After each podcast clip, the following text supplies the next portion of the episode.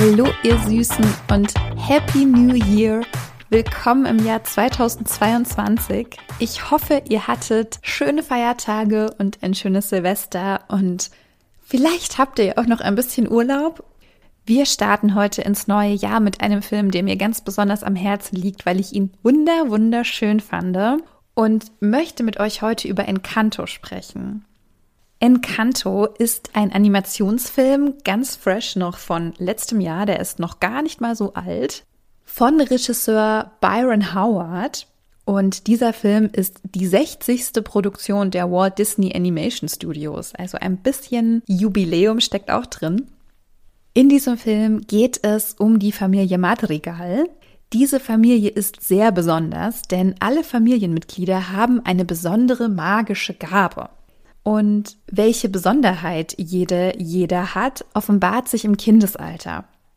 Sie haben zum Beispiel Fähigkeiten, das Wetter zu beeinflussen, besonders gut zu hören, Blumen und Pflanzen zu erschaffen. Sie können sehr stark sein oder sie haben Heilkräfte. Es gibt auch ein Familienmitglied, was die Zukunft voraussehen kann. Es gibt noch jemanden, der mit Tieren sprechen kann. Und es gibt jemanden, der das Aussehen verschiedenster Menschen annehmen kann. Im Fokus steht allerdings unsere Protagonistin Mirabelle. Mirabelle heißt übrigens Sonnenblume, also sehr, sehr süß. Und Mirabelle hat keine Gabe bekommen und ist somit ein bisschen die Außenseiterin der Familie. Wir begleiten ihre Reise von der Außenseiterin zur Retterin der Magie, denn genau das ist ihre Besonderheit. Das weiß man am Anfang des Films noch nicht, aber das stellt sich dann heraus, dass genau das ihre Aufgabe für diese Familie ist und das auch der Grund war, warum sie, als sie klein war, keine besondere magische Gabe bekommen hat. Warum ist dieser Film so toll? Der Film spielt in Südamerika, laut den Angaben auf Wikipedia in Kolumbien und hat somit nicht den Fokus auf die westliche oder eurozentrische Kultur, was ich ja immer sehr gut finde, da Repräsentation einfach sehr wichtig ist. Der Film behandelt auch eine Flüchtlingsgeschichte, die die Basis für alles bildet, denn die Abuela der Familie ist mit ihren drei Kindern zu dieser Zuflucht, zu diesem Encanto gekommen, denn sie waren auf der Flucht vor einem Krieg und bei dieser Flucht ist auch ihr Mann Pedro gestorben. Also was heißt gestorben? Er wurde getötet. Und infolgedessen wurde ihr diese Magie geschenkt in Form einer Kerze und es ist auch ein Haus erschienen, in dem sie leben können. Und dieses Haus ist magisch, das kann sich bewegen, also die Böden bewegen sich und die Treppen bewegen sich. Das ist aber nie willkürlich, also das Haus ist immer wohlgesonnen und hilft auch immer allen Familienmitgliedern. Jedes Familienmitglied hat auch ein eigenes Zimmer welches dessen besondere Gabe widerspiegelt. Es ist ein verzauberter Raum, der auch sehr viel größer ist, als es das Haus eigentlich hergeben könnte. Zum Beispiel Isabellas Raum ist ein Raum voller Blumen, denn sie hat die Gabe, Blumen erscheinen zu lassen und Pflanzen erscheinen zu lassen. Man erfährt im Laufe des Films, dass Abuela ein sehr großes Trauma durch die Flucht erfahren hat. Klar, also wie auch nicht und ihr Umgang damit ganz typisch ist für eine Person mit solchen Erfahrungen. Denn Abuela ist sehr eingefahren, sie will diese Magie, die ihr geschenkt wurde, um jeden Preis erhalten und sie sieht in Mirabelle, die keine Gabe bekommen hat, eine Gefahr. Also eine Gefahr für die Familie, eine Gefahr für diese Magie, die ja die Basis ist oder der Start in ein neues, sicheres Leben. Und wenn diese Magie jetzt verloren geht, die ja der Start in ein sicheres Leben war, dann sieht sie ihre Sicherheit in Gefahr. Das ist ja auch total nachvollziehbar, denn bei einer solch schlimmen Erfahrung, bei einem solch schlimmen Verlust tut man ja alles, um dieser Gefahr nicht noch einmal ausgesetzt zu sein. Man hält so stark daran fest, aus Angst auch diese Sicherheit wieder zu verlieren. Abuela vergisst dabei leider, was wirklich zählt, nämlich die Liebe zu ihrer Enkelin. Und es ist eben nicht wichtig, ob diese nun eine Gabe hat oder nicht. Aber Mirabelle forscht nach der Bedeutung der Magie und auch warum sie keine bekommen hat.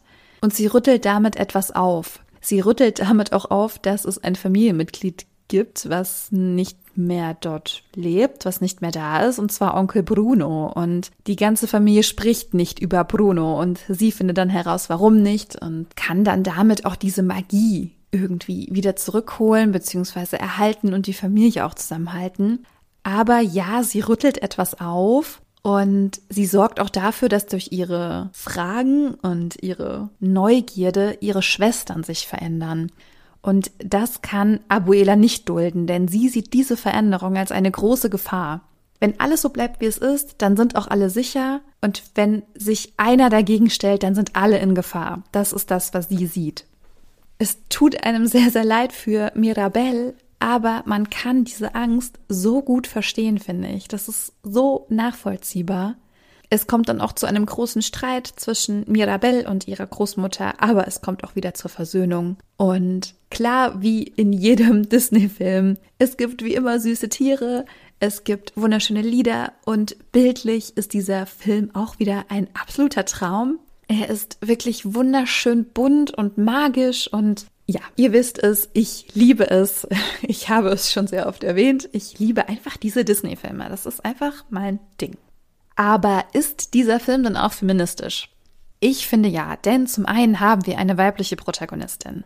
Und was noch viel deutlicher ist, dieser Film ist sehr divers und nicht sehr weiß.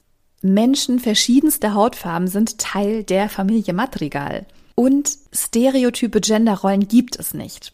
Es wird sogar ganz klar gezeigt, dass Mirabels Schwester Luisa super stark ist. Sie ist die aller, aller stärkste Person in diesem ganzen Dorf. Obwohl sie eine Frau ist, ja, ihr wisst, dieses obwohl ist natürlich sehr gesellschaftskritisch gemeint. Und Cousin Camillo kann sich in jeden verwandeln, also in jede Person, die er schon mal gesehen hat, glaube ich. Ist also irgendwie genderfluide, wenn man das so sagen kann. Was aber auch ein wie ich finde, feministisches Thema ist, ist der Druck, der entsteht, wenn verschiedenste Generationen und ihre Interessen aufeinander prallen.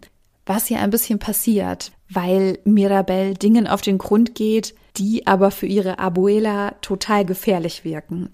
Es ist ja sehr oft so, dass in Bezug auf die Eltern- oder Großelterngeneration ein großer Druck entstehen kann, weil man sie nicht enttäuschen möchte, weil man sie nicht traurig machen möchte, aber trotzdem irgendwie man selbst sein will. Und diesen Druck sieht man ganz klar in Mirabels Schwestern, nämlich Luisa ist ja sehr, sehr stark. Aber es wird auch deutlich, dass sie auch einfach mal schwach sein möchte und sich das aber einfach nicht zugesteht, weil von ihr ja immer erwartet wird, dass sie super stark ist und schwach sein ist einfach nicht drin. Sie macht sehr deutlich, wie viel Druck das in ihr erzeugt. Und auch Isabella, die andere Schwester, ist scheinbar immer sehr perfekt, beziehungsweise verspürt den Druck, perfekt sein zu müssen. Denn sie zaubert ja immer wunderschöne Blumen, sie hat immer wunderschönes Haar und man merkt auch, dass Mirabelle sie überhaupt nicht leiden kann, dass sie das einfach hasst, dass ihre Schwester immer so perfekt ist und sie natürlich so als diejenige dasteht, die eben vermeintlich nichts auf die Reihe bekommt, keine Gabe hat, einfach nicht so besonders und so toll ist wie Isabella. Also man sieht auch ein bisschen diesen Zwist zwischen den zwei Schwestern. Oh wow, das ist ein Zungenbrecher, ne? Zwist zwischen zwei Schwestern. Irgendwann bricht es aus Isabella heraus und sie zaubert plötzlich Kakteen und auch Pflanzen, die nicht so schön aussehen. Und zwar ab dem Moment, als sie zugibt, gar nicht zu diesem perfekten Bild entsprechen zu wollen. Denn Isabella soll auch heiraten, um die Familie zu erhalten und weitere magische Nachkommen zu zeugen. Aber sie will gar nicht heiraten. Sie hat überhaupt keine Lust darauf und kann sich auch am Ende, als natürlich alles gut wird, auch davon lösen. Ja, sie wird auch nicht heiraten und auch Luisa kann in den Armen ihrer Schwestern schwach sein und traurig sein und auch getröstet werden. Also das ist dann wirklich sehr, sehr süß aufgelöst. Der Bechteltest ist zu 100 Millionen Prozent bestanden. Es gibt in dem Film auch viel mehr Frauen als Männer. Mirabelle hat zwei Schwestern, sie hat eine Cousine und dann gibt es ja noch ihre Mutter und ihre Tante und Abuela. Es reden sehr, sehr viele Frauen miteinander. Die Männer der Familie sind angeheiratet und haben keine magischen Fähigkeiten. Die Magie liegt also ganz klar in Frauenhand. Und eine Freundin von mir, die den Film auch gesehen hat, hat mir gesagt, es gibt mal keinen Bösewicht. Und das stimmt. Es gibt mal nicht diesen einen Bösen oder dieses eine böse Wesen oder irgendwen, den man besiegen müsste. Das gibt es nicht. Im Zentrum steht ganz klar Mirabelle und wie sie die Familie wieder vereint. Denn genau das ist das, was auch alle wollen alle wollen mit der Familie zusammen sein und harmonisch und glücklich sein. Und ich meine, klar gibt es Streit und klar gibt es Probleme, aber der Grundgedanke der ganzen Familie ist, dass sie zusammen sein wollen. Und das funktioniert ja im Prinzip auch ohne Magie oder ohne Haus oder was auch immer. Also diese ganzen Probleme, die begegnen dann der Familie auch im Laufe des Films. Es ist auf jeden Fall wunderschön. Es ist was fürs Herz, ja. Also wenn es um Familie geht. Also es kann eventuell sein, dass ich ein klitzekleines bisschen geweint habe bei dem Film. Also ganz eventuell. Ich kann ihn euch sowas von empfehlen. Also schaut diesen Film an. Seit Weihnachten gibt es ihn auch bei Disney Plus. Also falls ihr diesen Streaming-Dienst nutzt, könnt ihr ihn auf jeden Fall dort schauen. Ich weiß nicht, ob er mittlerweile noch im Kino läuft, ob das vielleicht eine Option für euch ist. Ansonsten wartet ihr einfach noch ein bisschen und leiht ihn euch dann in der Bibliothek eurer Gemeinde aus. Damit würde ich diese Folge auch schon wieder schließen. Ich wünsche euch nochmal einen wunderschönen Start ins neue Jahr. Ich würde mich freuen, wenn ihr den Podcast bewertet und abonniert und mir schreibt, falls ihr irgendwelche Wünsche und Anregungen habt. Ihr könnt mir auch gerne unter dem Post bei Instagram kommentieren, was ihr von Encanto haltet, falls ihr den Film schon gesehen habt. Und dann hören wir uns wieder in der nächsten Woche. Ich freue mich auf euch, wenn ihr einschaltet. Bis dahin, ihr Lieben. Tschüss.